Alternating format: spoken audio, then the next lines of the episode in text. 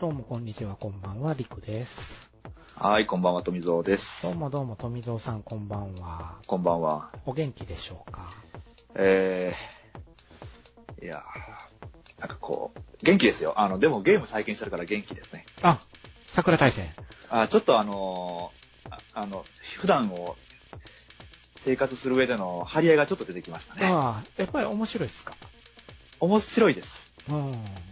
よかったね。うん、これは、あのー評価できます。おー。うん、やっぱりね、あの程よい、うん。えー前作の帝国歌劇団風味が入ってるのが、うん。あのいいですね。あ完璧に新作にしなかったっていう、ちょっとなんか、帝劇風味。あ。ああ、なるほどね。そういうことか。あの主題歌とかもそうだし、あの、劇中の BGM とかもそうだけど。音楽間違いないよな。音楽に関しては間違いないんで。いや、もうあとさ、田中光平さんはやっぱり天才だねやよっ。ぱ天才だよね。間違いないね。うあんそうだな。気にはなっとんねんよな、なんやかんや言ってな。いやあこれはもういいです。戦闘はもうどうですかアクション、アクションなんでしょうあーちょっとあの、今までの、うん。こう、マス、マス、今までマス移動するようなタイプだったんで、はいはいはい。うーん、ここをこう行ったらこう行けるかとか、そういう、あの、ちょっと調校するところがあったんですようん、。うん、そう今ですね。もう、リアルタイムなんで、うん、うん、どんどんどんどん時間は過ぎていくんですよね。うんうん。だから、あの、もう、えー、調校してるんじゃなくて、もうその辺は直感的にぐいぐいぐいぐい進んでいくっていう感じだし、あのーもうアクションなんで、こう、要はあの、あれですよね、えー戦国無双とかと一緒で、うん。あの、ボタン2つ使って、どんどんアクションを繰り出していくっていうあ感じですよね。ーまあ僕は遊び始めたら、あれでしょうね。あの、赤毛の彼女か、メイドの彼女、太くんでしょうね。なるほど、なるほど。いや、あのどっーちかですね。まあ割とどっちもいいキャラに仕上がってると思いなます。るほどね。あ嫌味がないっていううか、ん、なるほどね。あの、変に、あの、うん変な個性を出しちゃうと、うん。失敗すると思うんですけども、うそれがないんですよん。ね。なるほどね。親しみやすいキャラですよ。うんそうか、はい。そうか。だいぶ値段が下がってきてるみたいなんでね。あーもうあのー中古の価格もそうだし、うん。あのー新品価格も、えー初回限定版はさすがにないでしょうけど、えー通常版はだいぶ下がってると思います。たまにあれやもんね、あの、ダウンロード版はセールで60%オフとかになってるね、マジですかうん。この間多分そうやったんじゃないか安いな。30%じゃなかったと思うけどな。だいぶ安いですね60%やったと思うけどな。うんもうだいぶ安いなと思って。いやー、いいじゃないですか。ねえそうですね。未だにそのパッケージを買う僕としては、まあ、ダウンロード版はあれですよ ね。 まあ、よしあしですね。ダウンロード版、パッケージ版、両方とも。うーんダウンロード版はね、やっぱりこの、その本体の中だけじゃないですかう。ん。あのー、例えば将来にわたって、うん。うん、10年後に、この別のハードにさして遊ぼうそってう、なっそたこっ時すに、よ。できないっていうようなところとか、まあ、その辺のがちょっと、うん、致し返しかなと思うんですよビーねタ。のゲームがどうなっちゃいくのかなっていうのが気になるところですよ。ビータユーザーとしては。う、うん。そうですすよ実はここね。数年一番稼働させてたのビータやったんやなって思ってるんで、僕は。いやー、なんか、ビータどうですかねビータ2出るんですかね出ないって言いましたね、ソニーは。ってないか。なんか、あの、巷では、あの、ファミ通が、うん。なんか新ネタを掴んでるっていう噂ですよう。ーんそれがその何なのかっていう、あの、大喜利大会やってますけどね。ビータ5じゃないですか。あ僕はドリームキャスト2かな。ああ、ドリームキャスト2。ドリームキャスト2熱いね。セあセガが出すんすかセガは倒れたままでは、ないんです よ。立ち上がるんですよパ。チンコゲームしか遊べないじゃないですか。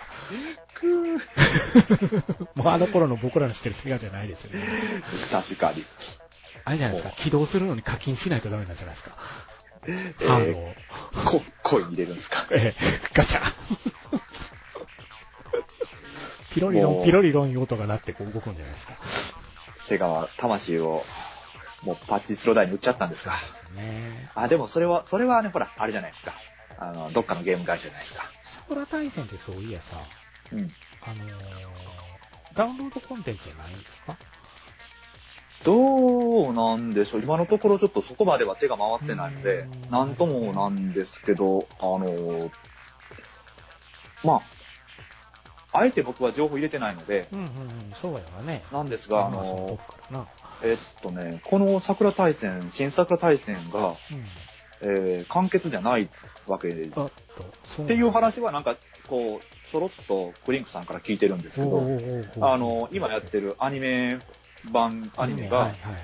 あれがその桜大戦、新桜大戦の後に続く話っていう、うーんっていう話で言うと、あの、割とじゃあ、その辺はずっと続いていけるような時を残してるんかななって。るほどなそうまああの、過去の初代の桜大戦も、1が出て2が出てっていう流れで来ましたので、あそういう、こうずーっと続いていくのを、まあ、ダウンロードコンテンツでいくのか、また完全新作でパッケージで出すのうんかう、んどうなのかなっていう感じですけどプレねイ。ステダウーンショロードン5ですかね。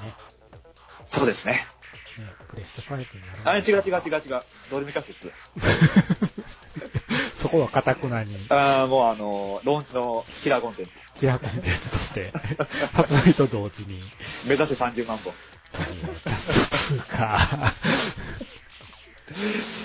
いや、まあでも、湯川そう専です務ねがまた出てくるんかね。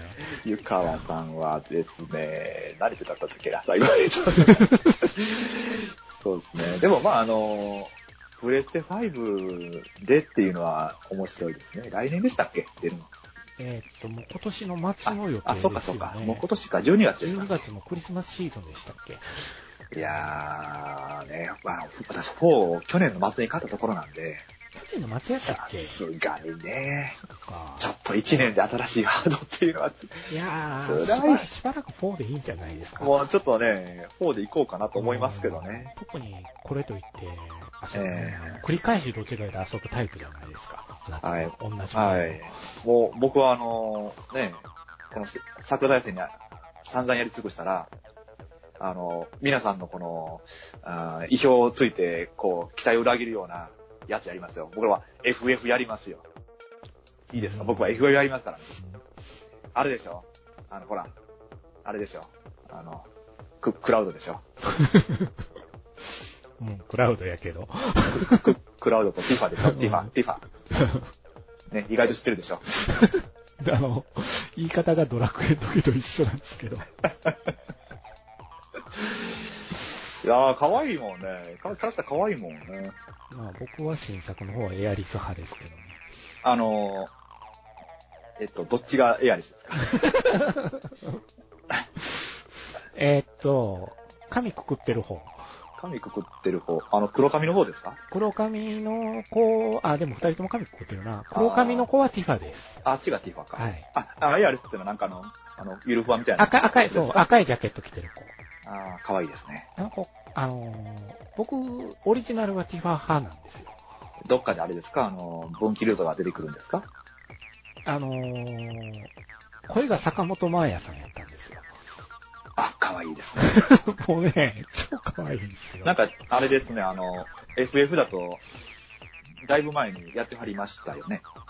あれちゃうかったっけ FF? うん、13でやってたのああ、そうですよね、んそうですよね。あのあ僕、の僕の中で13がある意味、やや揺るがないのは、そう坂本真綾さん大きいよ。ー、可愛かったですよね。可愛かったですよ。ええ声してはるやん。ううんん。。坂本真綾さんっあてのーいうだけで、ちょっと若干跳ね上がるんでね、パーン。いいですよね。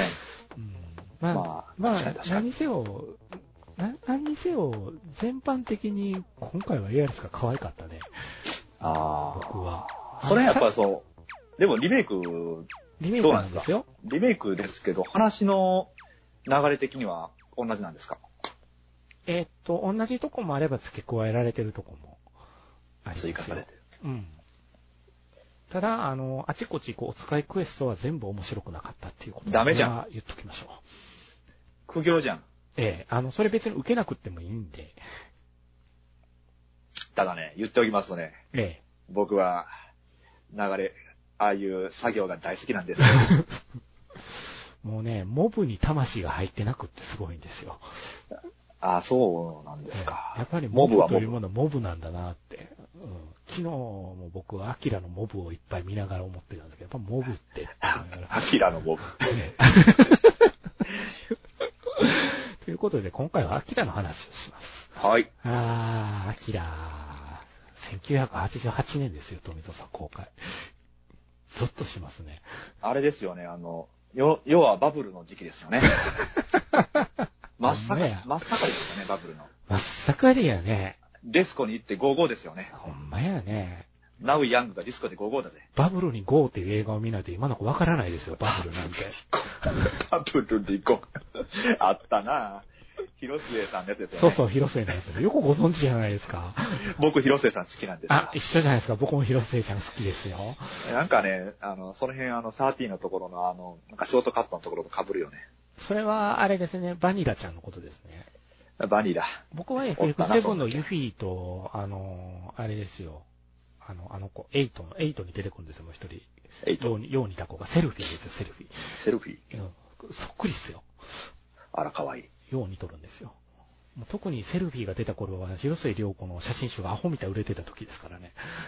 あー、年代的には90年代半ばぐらそういで、ですすそかうです。そうです。ボコボコ98年頃ですね。ボいやコーボコ売れてました、可愛かったたですよね。可愛かったよ。ね。そうなんだよ。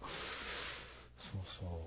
そんなバブルへ GO の時代ですよ。そうそう、バブルへ GO。だから本当に、真っ只中ですよね。真っ只中ですね。本当88年って。まだ陰りは見えてなかったのかな。まだですよね。ねえ。そうやね。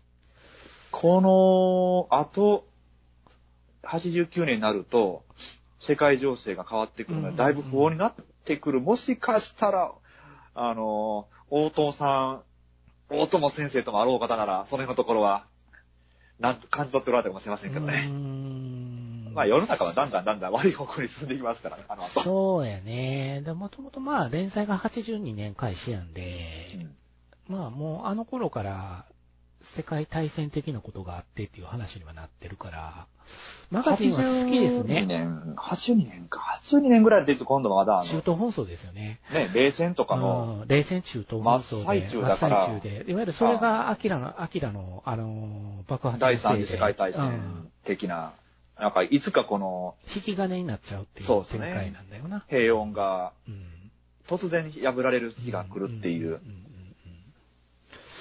そうなんです。まあ、今名前が出ましたけど、原作は大友克弘先生ですね。はい。はいもう、はっきり言って、日本漫画で言えば、こう、大家でございます、この方ね。大化ですよ大家だね。ね。僕はドームがもうすごく好きなんですけどね。僕は、あれです。あの、気分はもう戦争。ああ、そうっすね。あれもでも、うーんバブルの空気が。あるかなな。やっぱりあるかな。だからちょうど、あの、あれですよね。全教頭終わって、あそうですね、ね。あの流れ80年代。70年代が終わっ、終わっててなんだったっけあの、あの後、何世代って言うんでしたっけえーっと、8 70年に入って、のんぽりのんぽり世代かなんか言うんでしたっけね。うんあの、全教と後って。もう一挙にこの、世の中の人が、ああいう、うん、政治活動、運動とかにそうっすね。興味を失ってっていなっう。て、就職するから辞めてったっていうやつですよねう。ん、うん。白け世代か。なんかあれ、あれですああ、そういうんだ。そうやったっけな。なんかあれがその辺でしたっけね。あのー、ほんと書け、書け、えー書き込みはすごいですね。あの人の漫画って。鬼畜ですよね。アキラ自体、アキラの原作自体がもう入手困難になってるっていうのは、ちょっと今回富蔵さんと取り上げようと思って、うーん。話を振った時に爽快的、まあ読んでなかったということがまずびっくりして、えそうなんですよね。あの、呼ぼうとは思ったことは何回もあって、うんうちね、、1巻があるんですけど、どあの、ただ、あの6巻まで、全巻6巻かななんですけうど、で、6巻です。これをね、あの、復刻版ですら揃えようとすると1万円ぐらいかかるんですよ。まあ、 まあ、そうか。出そうしてもっか。て言われたら、あの、まあって感じなんですけど、そうっすね。一冊が高いっすもんね。う、うんん。いや、値打ちはありますよ。ですようんね。、いや、面白いっすようん。特に3巻、三巻、三巻と5巻は本当面白いっすね。僕、読んでて思うけど。うんこれは、あの、映画版は、はい。原作で言うと、はい全原作全編を使って映画版なんですかいえいえ、1巻と2巻だけです。じゃあ、まだこっから先が、あと4巻分あるっていう話。ある意味ね。あ、それはちょっと、でもね。うま、うまいこと、あの、映画版、映画版を作るっていう企画になって、うんあの、大友さんが絵コンテ切って、それをベースに、まあ作ること、脚本も全部書くことになったんやけれど、っていうのは、橋本伊蔵さんっていう方との共同脚本になってんねんけどね。うん、うん、うんうん、そうですね。で、あのー基本的には1、2巻。キャラクターに関してはちょっと3巻あたりも噛んでくる。3巻、4巻も噛んでくる。当時、あの、上映した時に4巻までが出てなかったんですよ。あー。ほんで、僕、かあのー夏休み前に担任が、あのー夏休みにこれだけは見とけって言われたんですよ、担任から。ホあらームルームの時間に。あー多分これである意味一つの界隈の時代が変わるからって言われてたんですよ。あほんで、ほんで、できれば原作も読めって言われたんですよ。健康な不良についてわかるからって言われて。ー。健康な不良。ええ健康有料不良少年っていうね、セリフが出てくるんですよね、この漫画は。で、あのーまあ、映画を見たんですよ。うん、うん。で、まあ、当然、何も知らない厨房ですからね、当時は。うん興奮しましたよ、確かに。すげえものを見たと。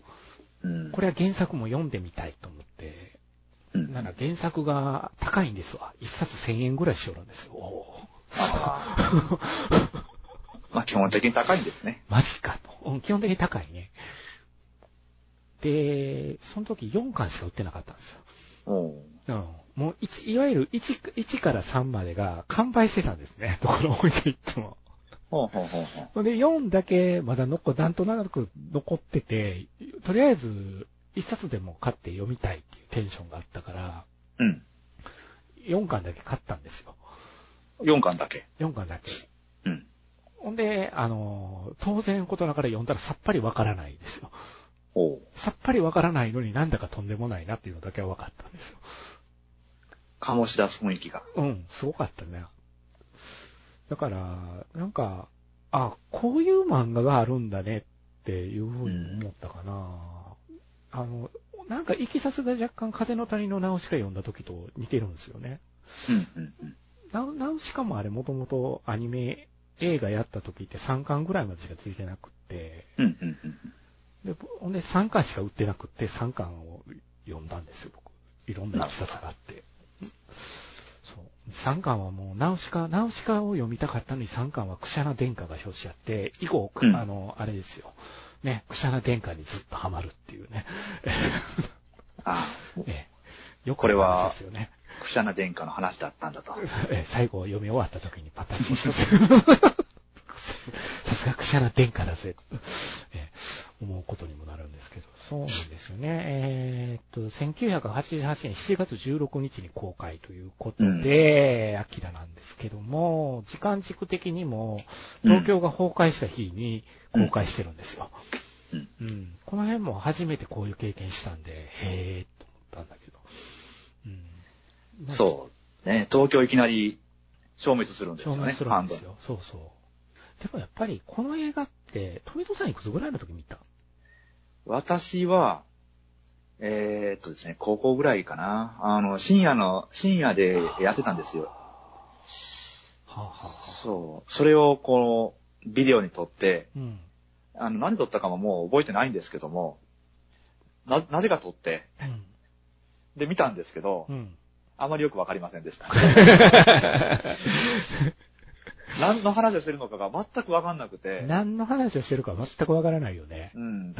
あの、ちょっとぼーっとしてたら、うん。なんか全然違う話になってんですよね。ああ、なるほどな。あ。あー、何の話をしてんだろうなーって。まあ、あ、でもね、多分あれだな、あのあの当時ね、あの、エヴァが流行ってたんで、ああ。その流れでなん、か、この過去のこういう、そういう対策的なアニメをまたやろうっていうのがあったんかもしれないですね。あー情報量がすごく多いのは確かかな、やっぱり。あれは、やっぱり、あのー、そういうのを、こう、み見て読み解くスキルがそれ、それなりにう、ん。この、備わってきてないと、全くわけわからなくなっちゃいますね。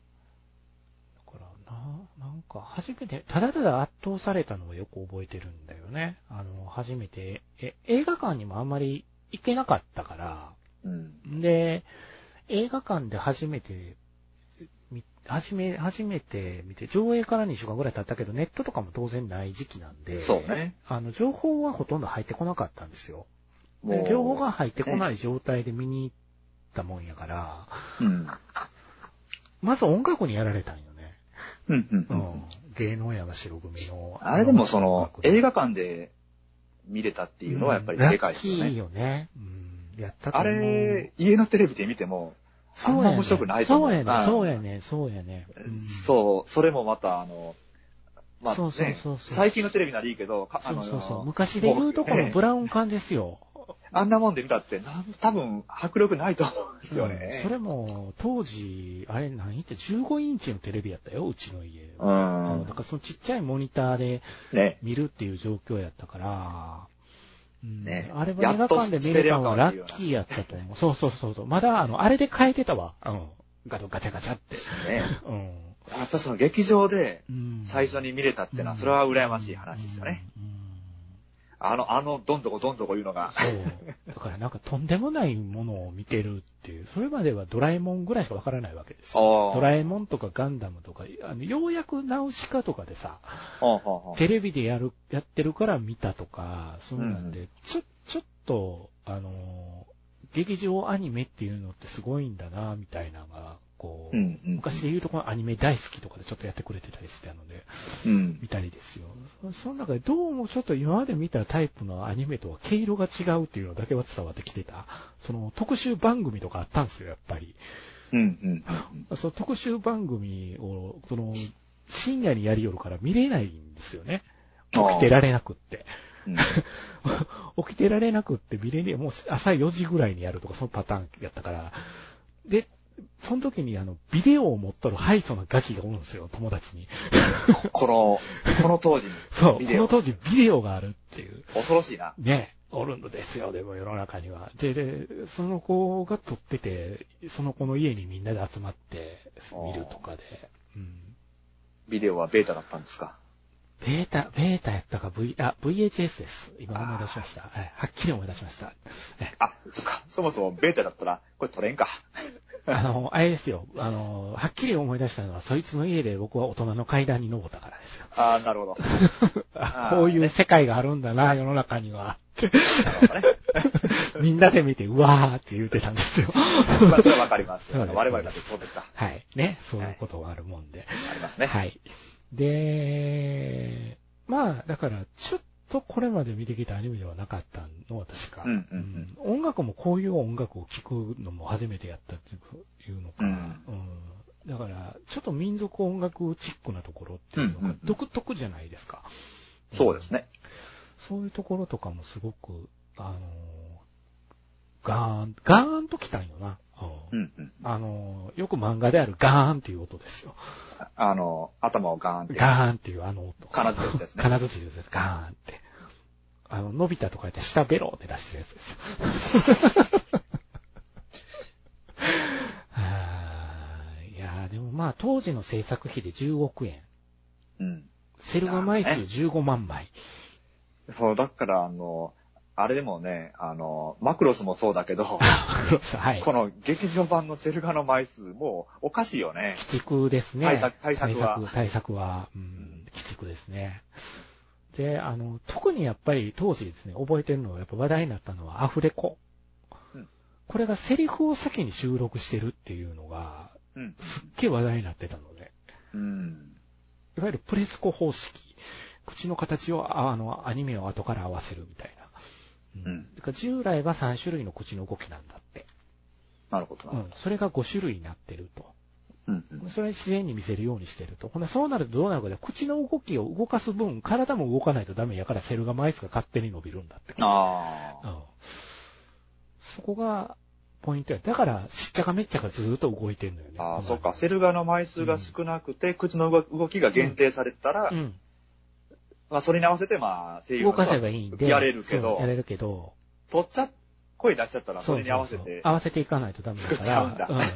ほんならその枚数が勝手に増えてくわけじゃない。どうしても。そこはケチらないんだ。ケチらなかったと。あうんいうのも話題でしたね。これもすごくよく覚えてる。それが話題になってたのは。ほんで、あと鉄道の脳波ですよ。うんうん。脳波がビヨビヨ動くところがあるんだあそこは 3DCG が採用されたと。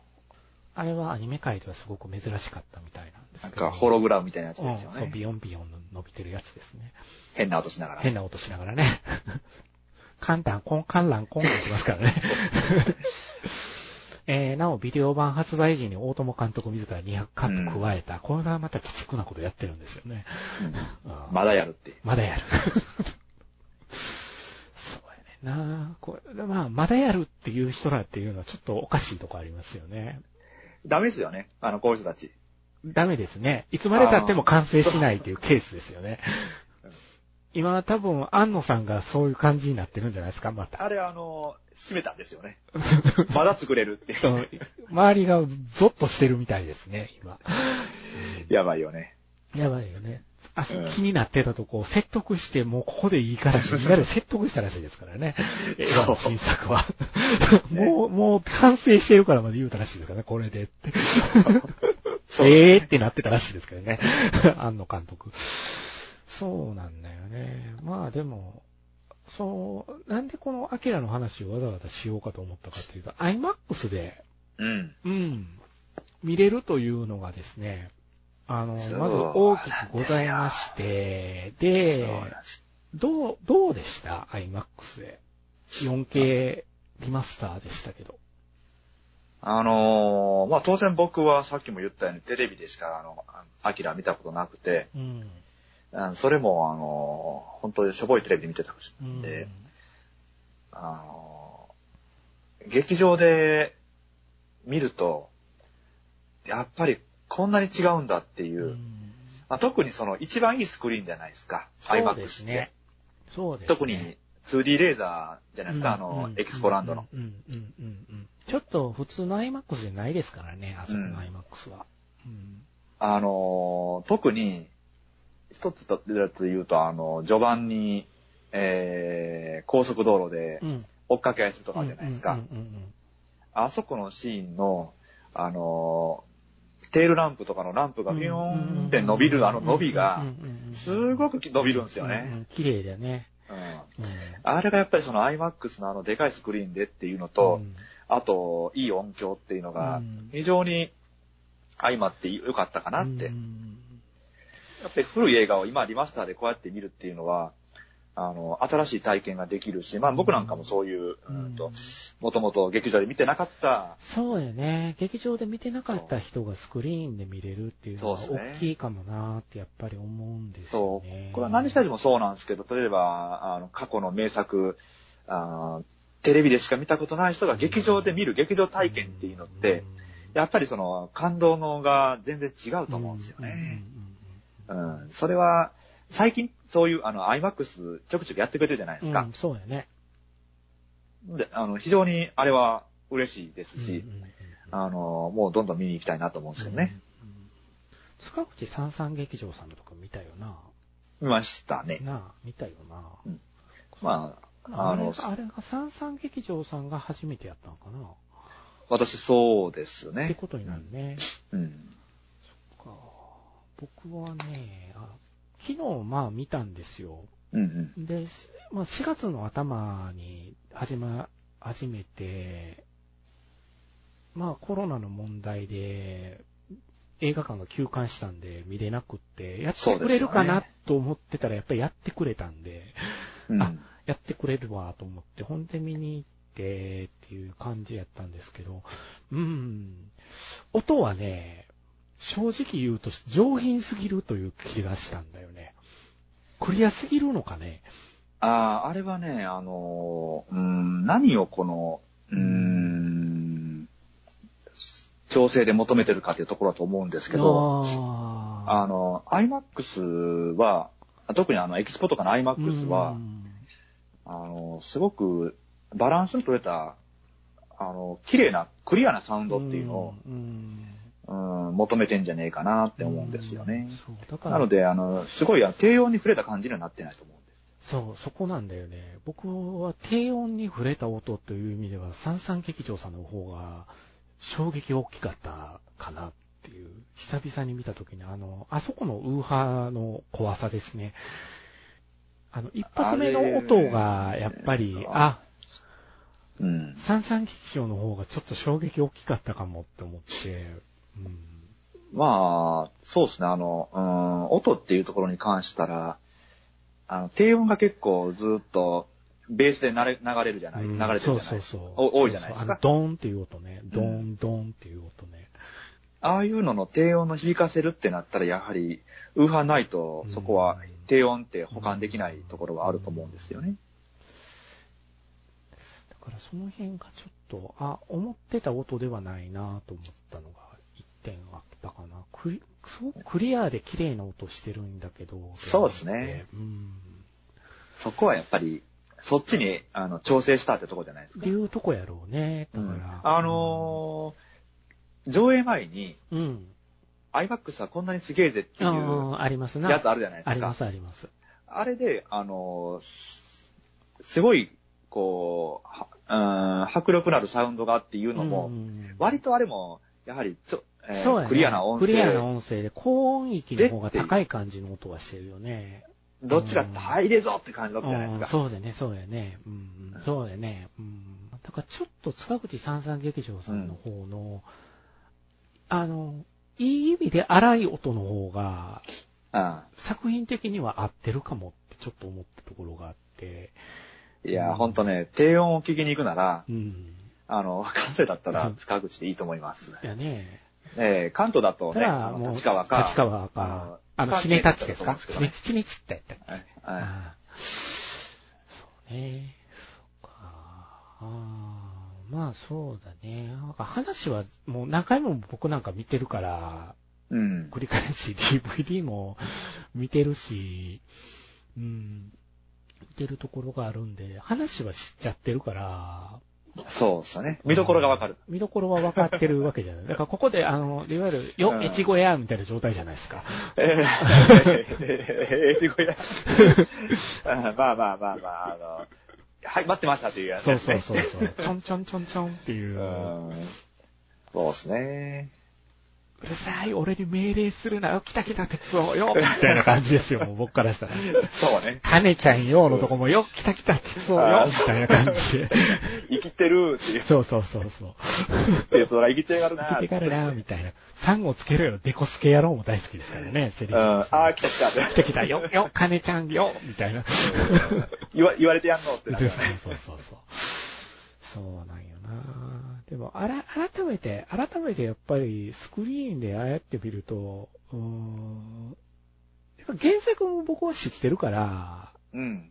原作の六巻文っていうのを知った上で、あーまあ、すああいう環境で縛られてみると、テンポが異常にいいっていうのも、がわかるんですよ。うん。なるこほどれよく、ま、コンパクトにうまくまとめてはあるよな、やっぱりっていうのを、うん常日頃感じつつ、テーマ性はほとんどやっぱ変わってないんで、原作と。うんだから、うまく原作の方もこの後話広げてるしところもあるし、まあもともとそこまで構想が当然あったんだろうなと思うしけど、映画からまた広がってるとこもきっとあるんだろうなと思うんだけど、うんう。うんんそういうところもあって、まあ、なんか機会がスクリーンで近場で見れそうっていう機会があったら一回スクリーンで見てほしいなと。まず、家ではなかなか手に入らない環境と音響だと思うので、いやー、ほんとね。あの iMAX じゃなくても見てほねしいというのはありますね、僕。ちなみに、えーこのアキラゲーム版というのもございましてですね、ファミコンのやつですかファミコンですね、ですよね。えーアドベンチャーゲーム、うん。えーマルチエンディングだったんですね。マルチだったんだ。マルチだったんですよ。バッドエンド以外も一応違うエンディングもあるみたいで、はぁーと思います。なんか、どれやってもババットになりそうな気するんですけどね。カネちゃんが、あの、アキラ現象を止めて、鉄を助けるんですかね。ねえ。ねえ。どんなマルチエンディングなんやろちょっと思いますえちなみにメガドライブ版っていうのも予定されてたらしいですよ。メガドライブもあった。はい。ところがこれ日米同時発売の予定で制作してたけど、途中で中止になったらしいです。 メガドライブが終わっちゃったんじゃないですか。えーちなみにプレステ2でも出てて、これは僕覚えありますわ。ピンボールゲームになってて。むしろあんな、あアキラでピンボールとかちょっと、そうなんですよ。パシャンパシャンって遊べるようなゲームが出てたのは記憶にあります。なんすか、シンプル1500っすか。いや、違いますよ。ちゃんとした高かったですよ。6800円くらいしてましたよか。ああ、そうなんすか。そうなんです。で、えーちなみに、あの、実写映画版っていうのもありましてですね、おう話的にはおうおうえ出ては消える、ー実え写。これ2008年頃に初めて話が出てきまして、えーレオレオナルド・ディカプリオが熱望してるというね、熱望している。えー作りたい。な、監督プロデュース、いおわゆる制作総指揮の方で、エグゼクティブプロデュースの方ですね。ーまあ、よかった。金倒したいとか言わなくてよかった。ままだ分かれへんね。対策したいとか言うかもしれない。いい、いい。太ら、ちょっと太らないといけませんいや、ね。もともとでもめっちゃ超えてるからね、ディカプリオもあ、そうか、最近。うん最近はお腹ポチャポチャしてるからなあの人じゃあいってんですか、頭角がいいしたら。えーちなみに、えー何度も頓挫しておりましてですね。はい。えーところが、去年ですよ。おう。去年の今の時期ですよ。2019年5月、うん。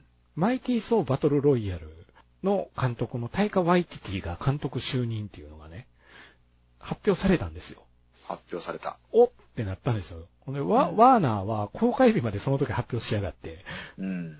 なんとですね、2021年5月21日の予定でお制作来に年入ると。うん。ああって思ったら、えー2019年7月に無期限凍結という話になってしまったという。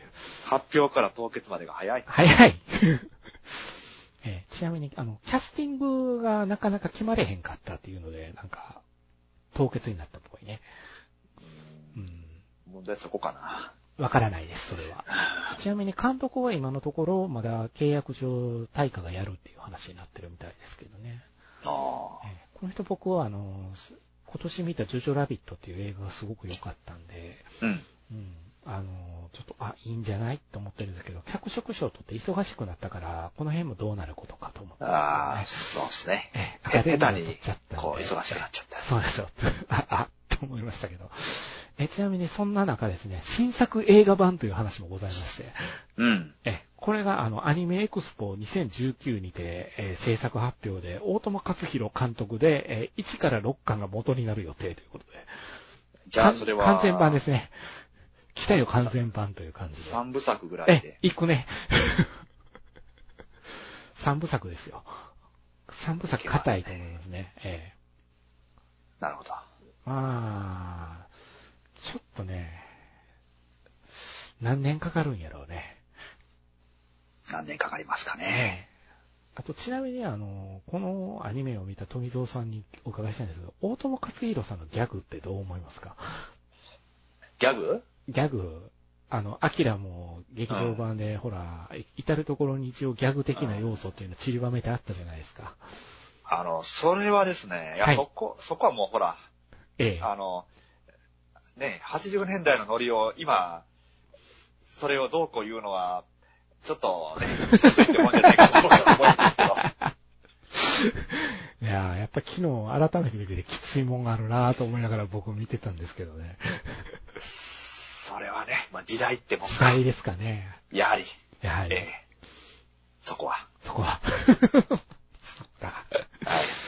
そうですね。そうかな。まあそういう感じで、一応今のところいろんなまだ企画がずっと続いてるっていうところでは、まあね、いろいろな意味で影響を与え続けたり待たれてたりするそうです作品でね。もあるのかなと思うので、うん。ちょっとですね、今回の収録のために、たあの、アキラ前後のアニメ界隈、アニメ映画ですね。お、アニメ映画の界隈というものをちょっとパーッと羅列してみたんですよ。なるほど簡単に。対策だけなんですけども、うん、 86年の8月、うん、天空の城ラピュタ。なるほど。 1988年3月、同じ年ですね。うん、うん。機動戦士ガンダム逆襲のシャア。ああ、そっか。ちなみに逆襲のシャアか 3DCG は逆シャアの方が早かったということになりますね。そうですね。これは。だからい、や、88年か。そうですよ。僕89年やと思ってましたわ。でも、両冷静、後で出てくる作品のことを考えたら、そうか、88年かと思って、ポンと膝を打ちましたけども。で同じく88年の8月、うん。隣のトトロですよ。ああ、トトロトか。トロですよ。トトロか。 いろんなもんやってたんやなと思いました。いやー、そうね。一年、なかなか濃い一年やね。ねえ。だからガンダムとトトロとホタルの墓とアキラがあったんですよ。うん。うんなかな。かカオスだね。なかなかカオスですね。ヤマトがなかったんですね。ヤマトがね、ヤマト、なんかいつでもやってそうな気がします、ね。気 のせい です。もういろんなヤマトがあるんで、ヤマトどれから見たらいいのという人にどう紹介したらいいかわからないけど、白色水星編はいいから見てっていうの が僕の中ではそっち。はい僕白色水星戦大大好きで、あーヤマトは、はい。超盛り上がったんで、子供心に。えーちなみに89年7月にパトレイバーザムービーです。あー。はい。そう。そうだね。そうだねそね。うなんですよ。ああ、89年だね。だからなんかね、あのー個人的には、あうんの、この流れって、あのーまあ、もともとガンダムが僕すごく自分の中の影響っていうのはあるんですけど、うんうん。未来少年コナン、タイムボカンシリーズガンダムっていうのは結構ね、この3つっていうのは幼少期にこうガンガンガンってきたおーとタイこムろとがあかっ。て、タイムボカン、立ちのこプロっすよね。で、だから、なんかその辺ではこうガンダムっていうのが終わるっていうの、そうですうね。んガンダム。ガンダムが終わっちゃうっていう感覚がすごかったのはすごくよく覚えてて、この逆襲のシャアは。うん。そうですよね。ガンダムが完結ですよね。完結、当当然そう、完結編という歌われでやってるわけですよ。うん。当時。で当時、そんなに映画にホイホイ行けなかったんで、あのー小説版うん。の、あの、ガンダムやらゼータガンダムやら読んでましたよ。一生懸命。ほうほうほう。で逆襲のシャアもベルト・オテカ・チルドレン読んでましたよ。うん。うん。あのー後日、あの、レンタルビデオでやっと借りて、やっと僕が逆襲のシャア見たら、話が違ってびっくりしたっていうね。はぁ、 ベルトしか出てこないって。まあ、原作は原作ですから。で、っていうことで、最初、最初の原作の方は一応話が流れたっていうのがあったんですけど、そうなんよね。ガンダムがちょうど終わって、ガンダムが終わった年に、アキラ見て、あその翌年にパトレイバー見て、新しい時代の幕開けを見たような気がしたんだよね。あ。うんうんうんうん。だから、うん、パトレイバーは大きかったよなって、アキラパトレイバーっていう流れは大きかったんで、そのパトレイバーも僕劇場で見れたんで、うん。このパトレイバーはね、あのー友達が連れてってくれたんですよ。うんうんあの、金を出すから一緒に行ってくれって言われて、ああ、いいですね。おごってくれたんですよ。ああ、もう、不況ですよね。こう友達がなぜ見たかったのかっていうところですよ。あ泉ノアちゃんが大好きだったんですよ。ーあー、つまら んな。まあ、つまらんなというか、でも、年代的にはそうなりますか。そうなんよなっていうか、そうだよね、あの、アニメ、アニメ版とか原作のパトレイバーから入るとそうなりますよ。アニメ版の方から入り、入ってたな、入ってたね、彼は。うんうんで、あの、そこから原作行って、ほな原作で、あの、結城正美さんじゃないですか。はいはい。で僕が、究極ジョージ R が好きじゃないですか。うん。ということはお前パトレイバーも好きだろうと。うん。一人で見に行くのはあれだから、うんあの一緒に見に行ってくれと頼まれて。不況したかったわけじゃなくて、そう。一人で行きたくなかったの一か人。で行きたくなかったって。そう。俺見に行ったんですけど、うん。見に行った後ですよ。あの彼が思ってたパトレイバーではなかったっていうね。うんあ。だろうね。そ、そこですよ。だろうね。僕は大興奮してたんですよ。僕もあの、あ、これあの、僕もそうなんですけど、はい。あの、近所に金持ちがいて、えあの、ビデオデッキがあったんですえよ。ああ、なるほど。それで、で、あの、ガンダムと、うん。ガンダムから入ってパトレイバーにっていう感じで、あの、えーレンタルビデオショップで借りてきたビデオを見せて上映会してくれたんですよね。おーなるほどな。うん。で、えっ、と、劇場版まで行かなかったんですよ。うん。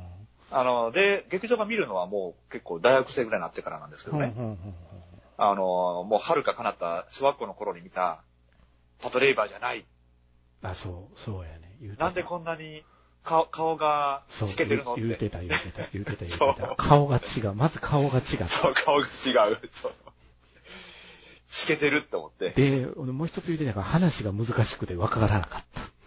何の話をしてるんだっていう。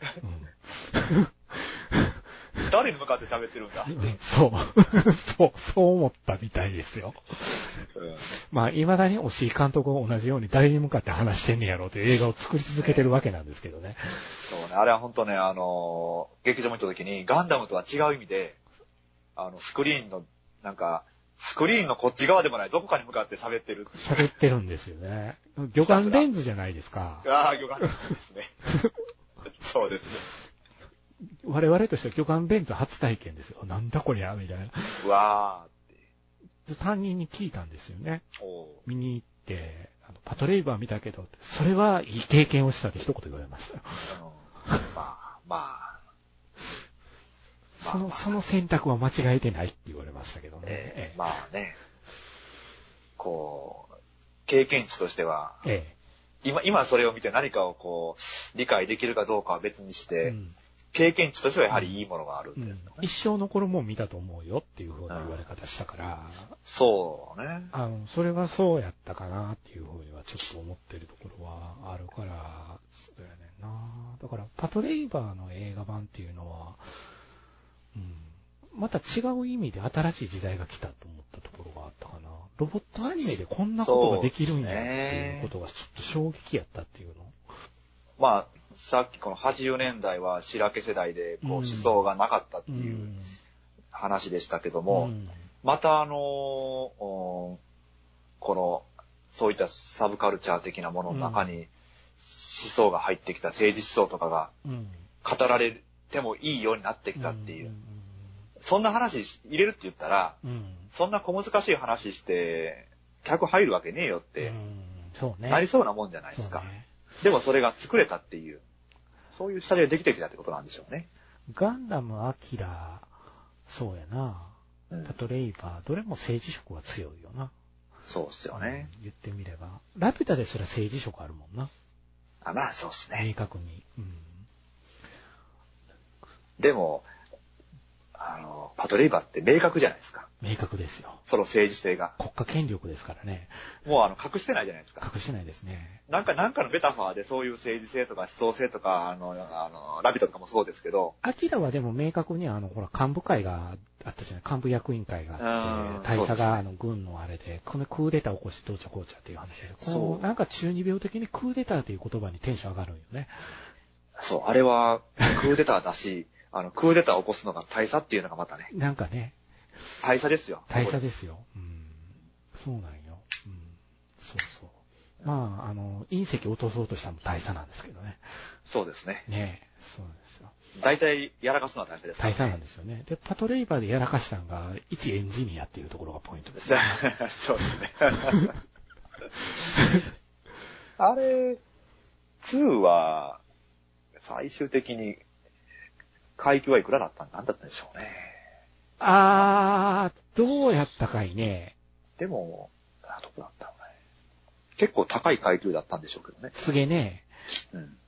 一坂、その辺まで行ってたのかな。アキラは、アキラの政治色って、あのデモ隊、デモ隊のところとか子供心には全然わからんかったけどね。ちもう厨房やったけど。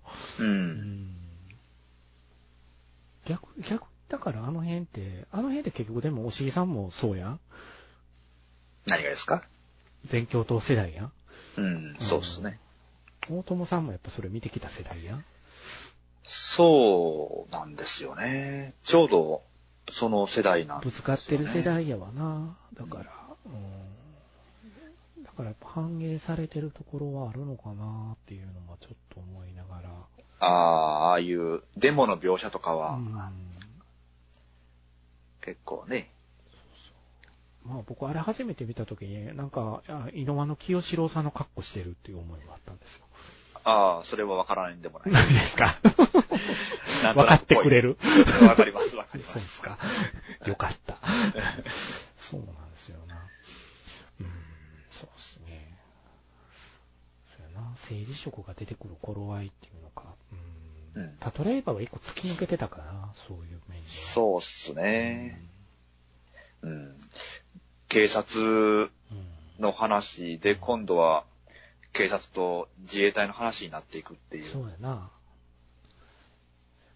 映画の方はそうなっていて、原作の方は企業テロやからな。ああ、そうですね。あの辺は、この、すごい、えー、最先端の巨大企業がうん。起こす犯罪っていうところが、うん。あれですよね。グリフォンですよグリフォねン。ですよね。そうですねかかっこいいん だよ。そうですね。グリフォンかっこいいですね。ぶちかめっかこいいっっすすよねね、ぶちめか。 そうですね。そうだな。まあ、そうやな。いやーでも今日ちょっとアキラのこと話して、バブルって言われた時にそうやなと思ったわ。すごく。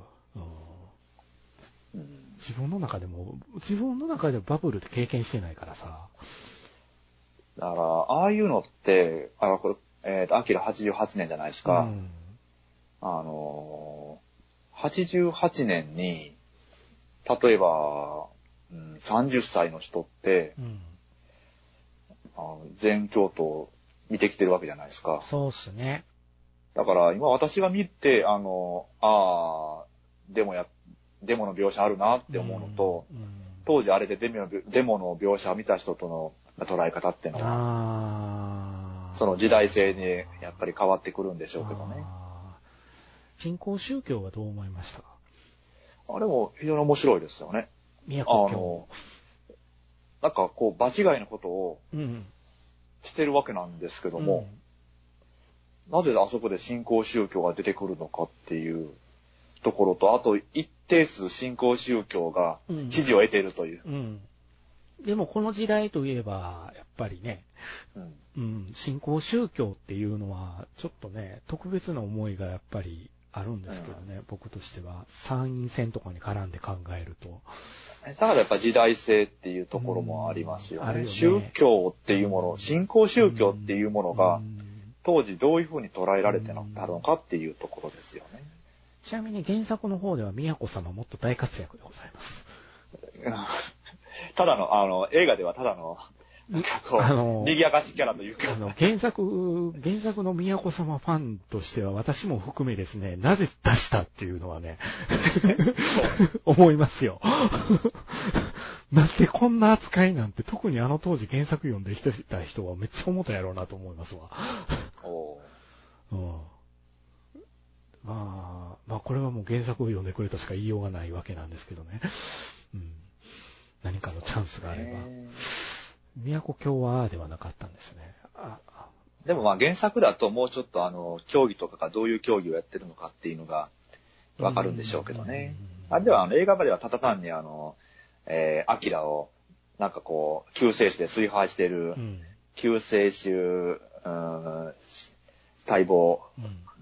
みたいな、そういうところしそうか。考えると、宮古、あれはやっぱり原作の宮古様とは違う宮古様なんやな。ああああ。そうやわな。その話、そうやな。原作、原作にある宮古の要素っていうのは、はっきり言って全くなかったんでね。ああ全くないんすよ。うん。うん。うん。宮古って誰なんっていう話をちゃんと原作やるんでね。うんう。 んそうそう。ね、お助けしか言うてなかったからね。あれー、あおー助端けっこに流れていく。そうなんですよ。なぜ、なぜだ、なぜ、なんで出したんや、これでって言われたんは、ようわかりますわ、ほんまに。 まあね、あの、なんていうか、賑やかしキャラというか、ギギャグ的な要素としていいんじゃないですか。ちなみに、あの、ネズみたいな政治家っていうのは、あんなに政権中枢に入れるもんなんですかね。どうなんでしょうね。ねえ。どういう体制であの政府が動いてるのか、そうなんですちょよねっと気になりますけどね、僕うんは。でも、まあ、ありがちな設定っちゃありがちな設定ですけどうねん。なるほどね。 あ、でも、まあ、そっか。あでも、あれだな。あの、秘密結社的なもんじゃないか。よく、あ、あんたあーでなもんそで、うか SF 的な設定だと、どうしても姫路結社的な何かこう、あの、モノリスが並んでる みたいな。うん。それゼーレ。あとはあれって、あれあの設定って、あの、あちこちで対応されてるじゃないですか。そうっすね。なんかこう、椅子だけが置いてある。置いてあるのかな。うん。あのではなくて非常にあの何か非常に生々しいよね、あれ。あの政治家がもうごちゃごちゃ言うてるシーン。おそらくのところ、あの、各種、うーん、立法府とか行政府とかの、あの代表が集まっっててるいんでうしこょうとけだどよ。ね、あれ。だから、あそこだけギャグになってるんやけど、妙にリアルなのはやっぱり笑えないにギャグになってるよなともちょっと思いつつね。結局は、あの、何も決めら、決まそらう、ない決。まらないって。ほんで、仲違いだけわーわーしてるっていう。紛糾だけしてる。あれが、あの、、円卓っていうのは、うん。なかなかポイントだと思うんそでうす、よね円。卓っていうのがね。そうそうそうそう。はい。責任はどこにもない。ないっていうね。ただ、あの、えー、批判をぶつける先ができうん、たら、うん、えー、全員で殴り合う、うん殴りつけるっていう。うんそこで会社だけ飛び抜けて飛び抜けちゃうっていうことになってきて、クーデターっていうのが出てくるっていうのはよくできてるなとは思うんだけどね。そうね。これでは何も決めら決められないし、決まらないしうっんていうので、っていう。ですよね。でもやっぱりそうやわな最初の、最初見た、一発ではまず話分かれへんよなこのアニメは。わかんないというか、そうっすよね。なんかそういう一、生懸命セリフでは説明してるんやけれど、やっぱり。うんあーうん難難しい話をやってるよなとは思う、思う、思うね。宇宙の誕生の話なんだよなとは思うんだけど。ううん。んそっかそっか。だいたい言い尽くしたかな。うんなんか、ファミコン版がアホみたいなゲームやったっていう記憶しかないですけど。これね、でも当時ファミコンで、あのー当時のゲーム屋うんでは、その、ムービーが流れて た。あの、あのファミコンのドットでやっとん、やっとって映画のやつをなんとか。ああ、そっか。あーちゃんと鉄を膨らんとったし。必要が膨らむね。 まあでも頑張ってたんですかね。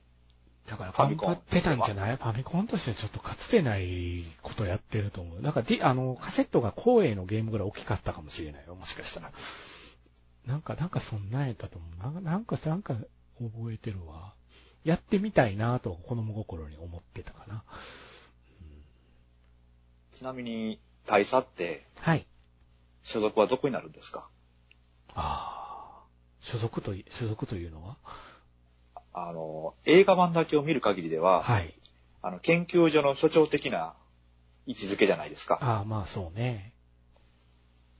まあ、単なるその、研究所の所長なのか、うん。何かしらもっとその、えー、例えばその、あ、あの、この首都機能の治安を、ああ、ちゃんと戦車動きますよ。しあの、墨田区あたりで。